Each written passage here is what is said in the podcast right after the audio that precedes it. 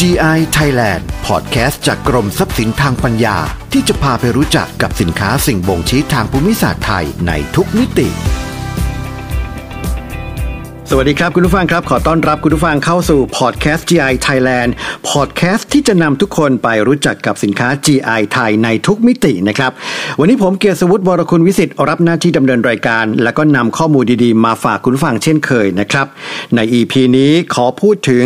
ทุ่งกุลาร้องไห้ ดินแดนที่เป็นแหล่งปลูกข้าวหอมมะลิที่ดีที่สุด ครอบคลุมพื้นที่ภาคอีสาน 5 จังหวัดครับได้แก่มหาสารคามร้อยเอ็ดยะโสธรศรีสะเกดแล้วก็สุรินทร์ครับ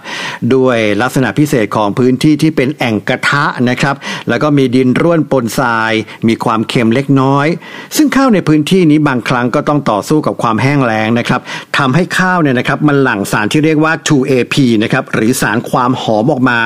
ส่งผลให้ข้าวหอมมะลิในทุ่งกุลาร้องไห้เนี่ยมีกลิ่นหอมอ่อนๆตามธรรมชาติ มีความนุ่มหนึบนะฮะแล้วก็โดยอัตลักษณ์พิเศษนี้เองครับทางกรมทรัพย์สินทางปัญญา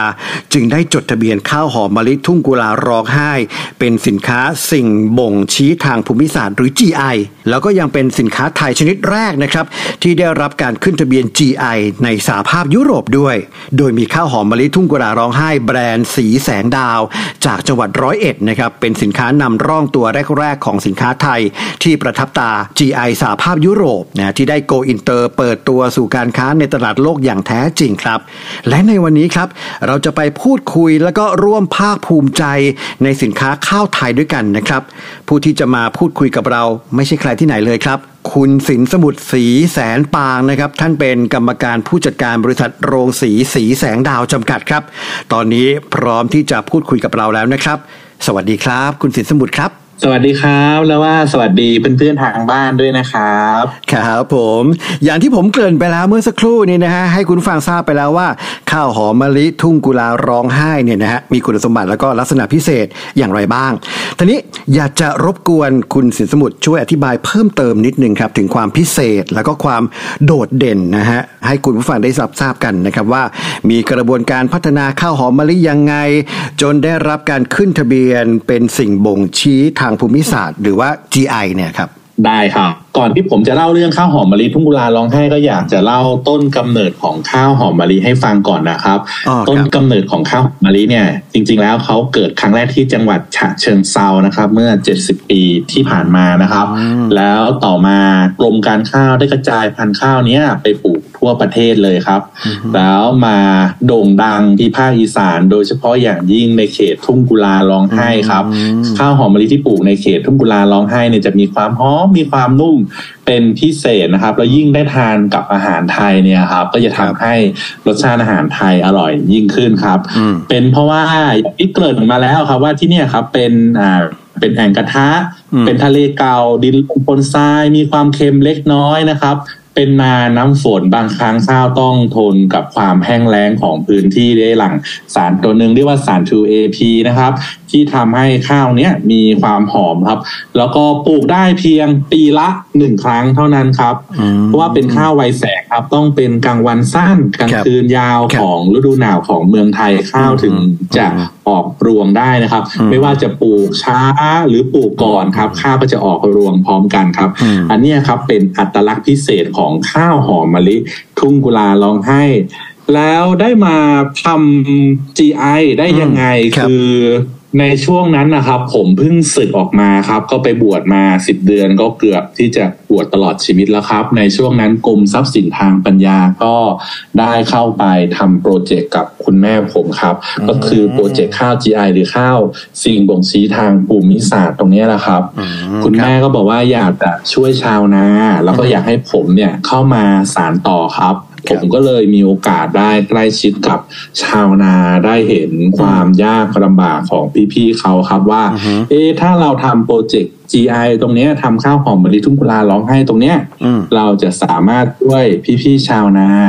ได้ยังไงบ้างครับ ก็เลยได้ศึกษาวิธีทำนาหลากหลายวิธีครับ แล้วก็มาเจอวิธีหนึ่งที่เหมาะกับทุ่งกุลาร้องไห้คือการทำนาหยอดนะครับการทำนาหยอดคืออะไรอืมการทำนาหยอดคือการจำลองการทำนาดำแบบในอดีต แต่ว่าตัดขั้นตอนการเพาะกล้า ตัดขั้นตอนการปักดำออกไป โดยใช้เครื่องจักรหยอดเมล็ดลงไปในทางตรงเลยครับ แล้วก็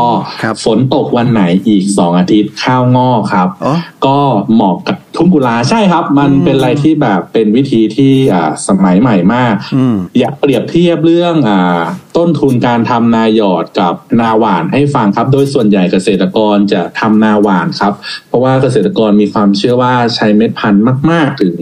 ปลูกแล้วได้ผลผลิตมาก แต่ว่าแนวทางที่เราส่งเสริมคือใช้เม็ดพันธุ์น้อยที่สุดเพื่อให้ข้าวมีโอกาส แต่กอได้รับแดดรับลมเพิ่มขึ้นนะครับ ข้าวเป็นโรคน้อยลงข้าวเลยได้ผลผลิตมากขึ้นนะครับอย่างนาหวานนะครับเขาใช้เม็ดพันธุ์ถึง 35 กิโลกรัมต่อไร่นาหยอดใช้เม็ดพันธุ์เพียง 1 กิโลกรัมต่อไร่นะครับ โดยส่วนใหญ่เกษตรกรครับมีนา 30 ไร่ค่าเม็ดพันธุ์30 บาทนะครับถ้าเป็นนาหวานวิธีเดิมลงทุน 31,500 บาท แต่ถ้าเป็นนาหยอดครับลงทุนเพียง 900 บาทครับ เพียงเกษตรกรตัดสินใจเปลี่ยนมีทำนาครับ ได้เงินคืนทันทีค่าเม็ดพันสามหมื่นหกร้อยบาทครับ และอย่างที่บอกครับ คือด้วยความที่ประชากรข้าวน้อยกว่าข้าวไม่แย่งอาหาร เราเติมความรู้องค์รวมเข้าไปอะครับยังสามารถเพิ่มผลผลิตต่อไร่จาก 320 โลต่อไร่ ขึ้นมาเป็น 600 กิโลต่อไร่ได้ครับ ซึ่งเกษตรกรจะได้รับเงินส่วนนี้เพิ่มขึ้นถึง 1,800 บาทครับ ก็เอา ต้นทุนเม็ดพันธุ์ที่ลดลงกับผลผลิตที่เพิ่มขึ้นนะครับ เกษตรกรจะได้เงินเพิ่มถึงหนึ่งแสนสามหมื่นหนึ่งพันสี่ร้อยบาทนะครับ ต่อสามสิบไร่ครับ อืม โอ้โหอันนี้คือเป็นข้าว GI นะครับ ก็คือข้าว GI ที่เราส่งเสริมเกษตรกรนะครับ จะได้ทำนายหยอดทุกคนครับอืมครับผมฟังแล้วนี่น่าสนใจมากเลยทีเดียว ถือว่าเป็นการลดต้นทุนนะฮะเพราะว่า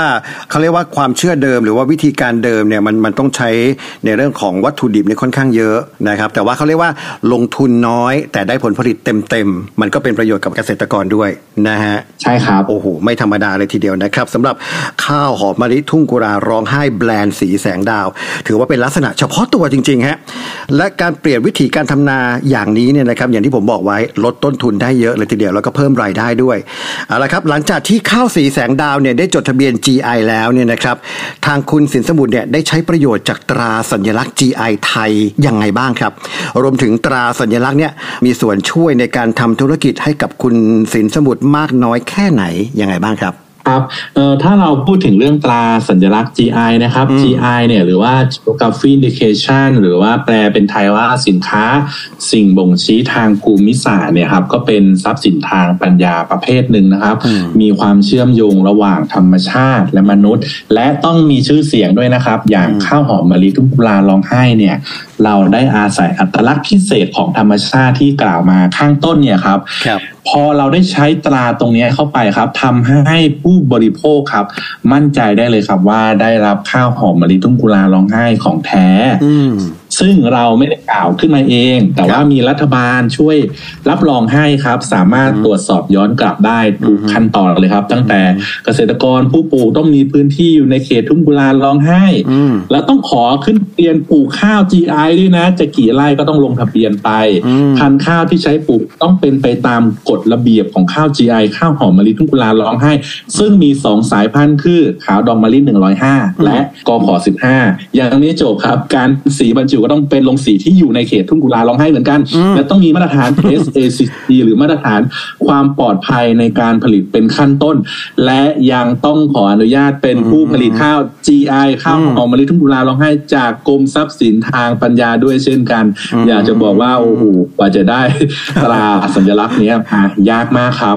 ในต่างประเทศครับหากพูดถึงสินค้า GI ครับ ผู้ครับบริโภคจะเข้าใจทันทีว่าสินค้านี้คืออะไร แต่ว่าอืมในประเทศไทย GI นะครับ ผู้บริโภคก็ยังไม่ค่อยเป็นที่รู้จักมากนะครับนะถ้าหากผู้บริโภคได้เห็นตราสัญลักษณ์ GI บนถุงนะครับอืมตราเนี้ยครับจะช่วยยืนยันอืมคุณภาพของสินค้าแหล่งที่มาครับ แม้ว่าราคาจะแพงกว่าสินค้าปกติก็อยากให้ผู้บริโภคช่วยกันสนับสนุนหน่อยนะครับอืมเพราะว่า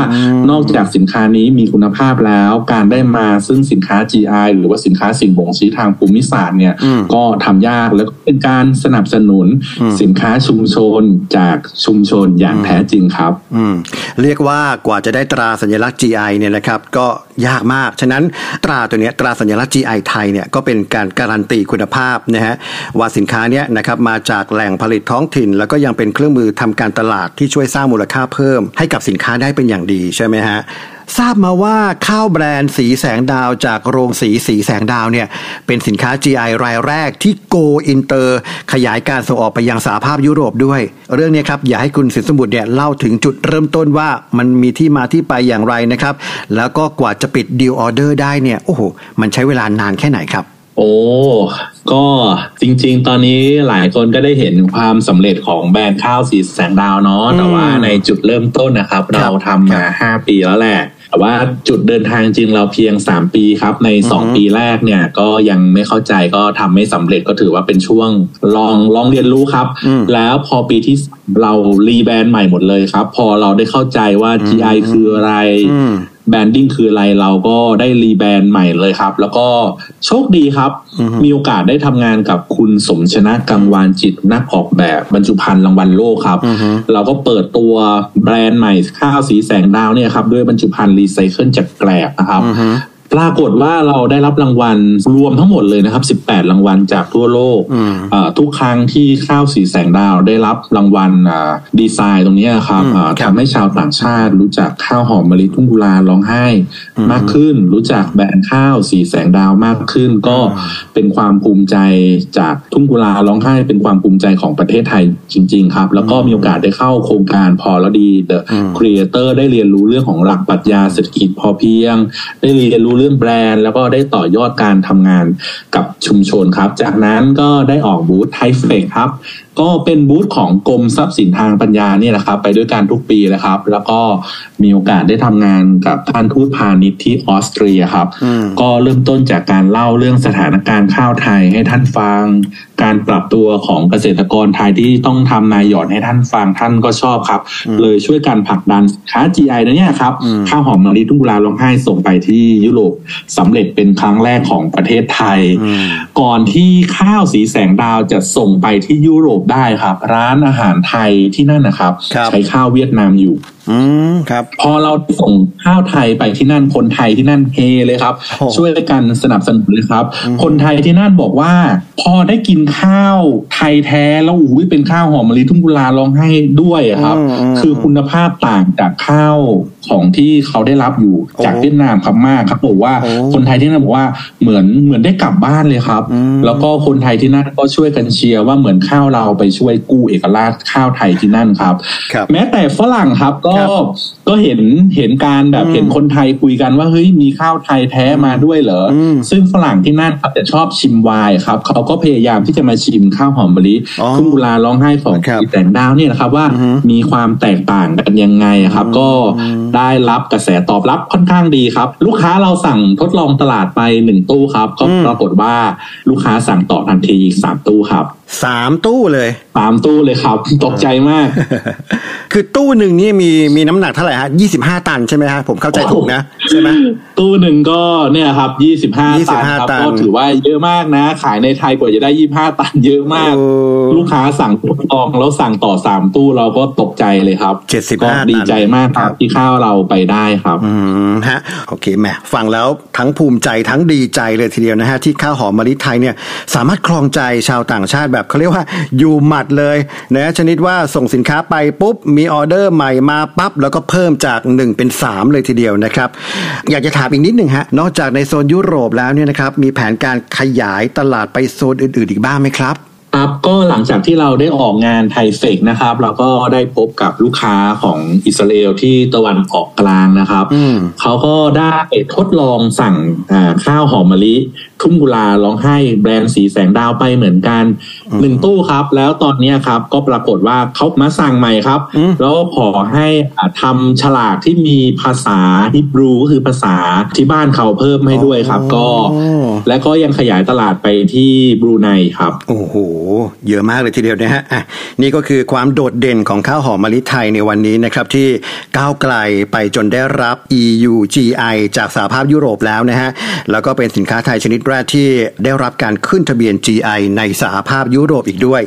ในอนาคตนี่ก็หวังว่าจะขยายตลาดให้ครอบคลุมไปทุกภูมิภาคในตลาดโลกเลยนะครับ ทีนี้อยากจะให้คุณสินสมุทรนะฮะฝากถึงผู้ประกอบการไทยบ้างครับ ถ้าเขาสนใจนะฮะอยากจะเอาสินค้าเขาเนี่ยขึ้นทะเบียนสินค้า GI คุณสินสมุทรเนี่ยจะมีข้อแนะนำอะไรยังไงกับเขาบ้างครับ ครับสิ่งแรกที่ผู้ประกอบการต้องมีเลยนะครับ คือแบรนด์ของตัวเองครับ อันนี้สำคัญมากเลยครับ เพราะว่า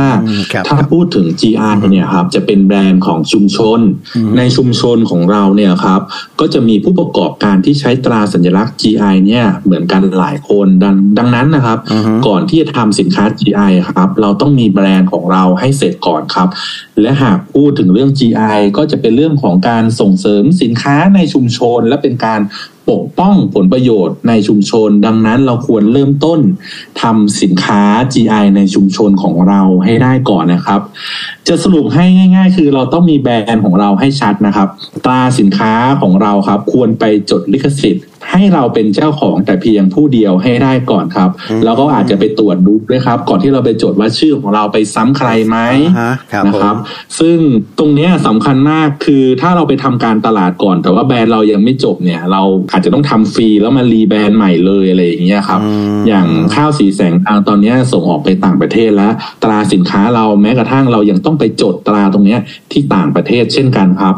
พอเราได้ตราสินค้าได้ความเป็นเจ้าของในแบรนด์ของเราเสร็จแล้วเนี่ยมาทำในเรื่องของ GI ครับ ก่อนที่เราจะลงมือทำก็อยากจะให้ผู้ประกอบการนะครับ ศึกษาสินค้า GI ศึกษาสตอรี่สินค้า GI ที่เราจะทำให้ชัดเจน ลองฝึกเล่าเรื่องสินค้า GI ให้ได้ก่อนครับ อันนี้เป็นพื้นฐานเลยครับที่ผู้ประกอบการ GI จะต้องตอบให้ได้ครับ เมื่อได้ในส่วนนี้แล้วครับ อยากจะทำ GI อย่างจริงจังและก็ ลองไปปรึกษาท่านพาณิชย์จังหวัดดูครับ เพราะว่าการขึ้นทะเบียน GI ในแต่ละสินค้าขั้นตอนเนี่ยจะไม่เหมือนกันก็เลยอยากจะให้เข้าไปปรึกษาผู้เชี่ยวชาญในสินค้านั้นๆ ดีกว่าครับ พอท่านขึ้นทะเบียนทำตามระบบได้เรียบร้อยครับ อยากจะให้หาทางร่วมกิจกรรมกับ กรมทรัพย์สินทางปัญญาในช่วงแรกให้ได้ครับ พอท่านมีโอกาสได้ร่วมงานกับทางกรมได้ออกบูธนะครับ ท่านจะได้พบกับพ่อค้าแม่ค้าที่ทำ GI ด้วยกันครับ พอเราเอาตัวเองมาอยู่ในสังคม GI แล้วเนี่ยครับ เราจะค่อยๆเรียนรู้อะไรหลายๆอย่างในเรื่องของ GI กับเพื่อนๆที่ทำด้วยกันครับอของผมค่อยๆเรียนรู้มาประมาณนี้ครับ ครับผมคือถือว่าเป็นวิธีที่ไม่ง่าย แต่ก็ไม่ยากที่จะทำนะฮะต้องรอบคอบต้องรู้จักสินค้าของตัวเอง ต้องปรึกษาคนรอบด้านใช่ไหมครับนะฮะสุดท้ายนี่ฮะคุณสินสมุทรคิดว่า ตราสัญลักษณ์ GI เนี่ยสามารถนำไปใช้เปิดโอกาสทางการค้า ทั้งในต่างประเทศและในประเทศเนี่ยได้ยังไงบ้างครับ ครับคือเราพูดถึงเรื่องของของคำคำว่า branding อะครับ คือ branding ของเราเอง branding ของชุมชนคือ GI นะครับ พอเรามีสองส่วนตรงนี้ชัดเจนแล้วครับ มันจะช่วยลดความสับสนให้กับผู้บริโภคครับ อย่างส่งออกข้าวหอมมะลิทุ่งกุลาร้องไห้ ก็ถือว่าเป็นเรื่องที่ค่อนข้างมีความสับสนมากนะครับ เพราะว่าเดิมทีเนี่ยครับ เราผลิตข้าวหอมมะลิได้ที่เดียวในโลกเลยครับ ข้าวที่มีความหอมมีความนุ่มเนี่ยครับ แล้วภาษาอังกฤษฝรั่งก็จะเรียกข้าวของเราว่า jasmine rice ครับ แล้วต่อมาก็ปรากฏว่าชาวต่างชาติก็พยายามที่จะเรียนแบบข้าวหอมมะลิแล้วก็เกือบทำสำเร็จแล้วครับ แล้วยังใช้ชื่อเดียวกับประเทศไทยใช้คำว่า Jasmine Rice ครับ รัฐบาลไทยก็เลยเฮ้ยไม่ได้แล้วห้าปีที่ผ่านมารัฐบาลไทยเลยได้ยกมาตรฐานใหม่ครับว่าไม่ใช่ Jasmine Rice แล้วนะ ถ้าใครอยากกินข้าวหอมมะลิแท้ต้องเป็นไทยหอมมะลิไรซ์ครับ ซึ่งโอ้มันเป็นอะไรที่แบบมีความสับสนในตลาดต่างประเทศมากครับในการสื่อสารนี้ยากมากเลยว่าจะเปลี่ยนไมซ์เซ็ตว่าของแท้ข้าวปลูกได้ปีละหนึ่งครั้งต้อง ไทยหอมมะลิไรซ์นะ อะไรอย่างเงี้ยครับ แต่ว่าที่ข้าวของเราสามารถส่งไปได้เนี่ยเราใช้ตรา GI ไทย แล้วก็ยูโรเปียน GI ไปเลยครับ ส่งไปที่ยุโรปคือคนที่นั่นเขาจะได้รู้จักคำว่ายูโรเปียน GI เขารู้อยู่แล้วครับว่าข้าวตัวเนี้ยมีความพิเศษนะ เราก็เลยได้มีโอกาสใช้ตราสัญลักษณ์เนี่ยครับเปิดโอกาสให้แบรนด์เล็กแบรนด์ชุมชนของเรามีโอกาสที่จะแทรกตัวเข้าไปอยู่ในตลาดได้เพราะสินค้า GI เลยครับ โอ้โห ยอดเยี่ยมมากเลยนะครับ เป็นยังไงบ้างครับคุณผู้ฟัง เรื่องราวที่คุณสินสมุทรได้ร่วมพูดคุยกับเราในวันนี้นะครับ ถือว่ามีประโยชน์แล้วก็เป็นเรื่องที่น่าจะทำให้คนไทยเนี่ยนะฮะภาคภูมิใจไปกับข้าวหอมมะลิแบรนด์สีแสงดาว จากโรงสีสีแสงดาวด้วยนะครับ ที่สามารถนำสินค้าเกษตรไทยก้าวไปไกลสู่ตลาดโลก ซึ่งก็หวังว่าเรื่องราวแบบนี้ครับจะเป็นแรงบันดาลใจไปสู่การขยายผลในสินค้าประเภทอื่น ๆ ต่อไปด้วยนะครับ วันนี้ก็ต้องขอขอบพระคุณคุณสินสมุทรสีแสนปาง กรรมการผู้จัดการบริษัทโรงสีสีแสงดาวจำกัด ที่มาร่วมแบ่งปันให้ข้อมูลที่เป็นประโยชน์กับเรามากๆนะครับ ขอบพระคุณมากครับครับยินดีครับขอบคุณมากครับ ครับฟังเรื่องราวดีๆ จบแล้วก่อนจากกันนะครับ ฝากคุณผู้ฟังกดติดตามกดไลค์กดแชร์พอดแคสต์ GI Thailand แล้วคุณจะไม่พลาดเรื่องราวที่น่าสนใจแบบนี้ใน EP ต่อๆไปครับ ส่วนใครที่สนใจข้อมูลเกี่ยวกับสินค้า GI หรือสิ่งบ่งชี้ทางภูมิศาสตร์ สามารถเข้าไปค้นหาข้อมูลเพิ่มเติมได้นะครับที่ www.ipthailand.go.th หรือสอบถามไปได้นะครับที่สายด่วนของกรมทรัพย์สินทางปัญญาหมายเลข1368 ครับ วันนี้ผมและคุณสินสมุทรสีแสนปางต้องลาไปก่อนนะครับ สวัสดีครับ สวัสดีครับ GI Thailand Presented by กรมทรัพย์สินทางปัญญากระทรวงพาณิชย์ www.ipthailand.go.th สายด่วน 1368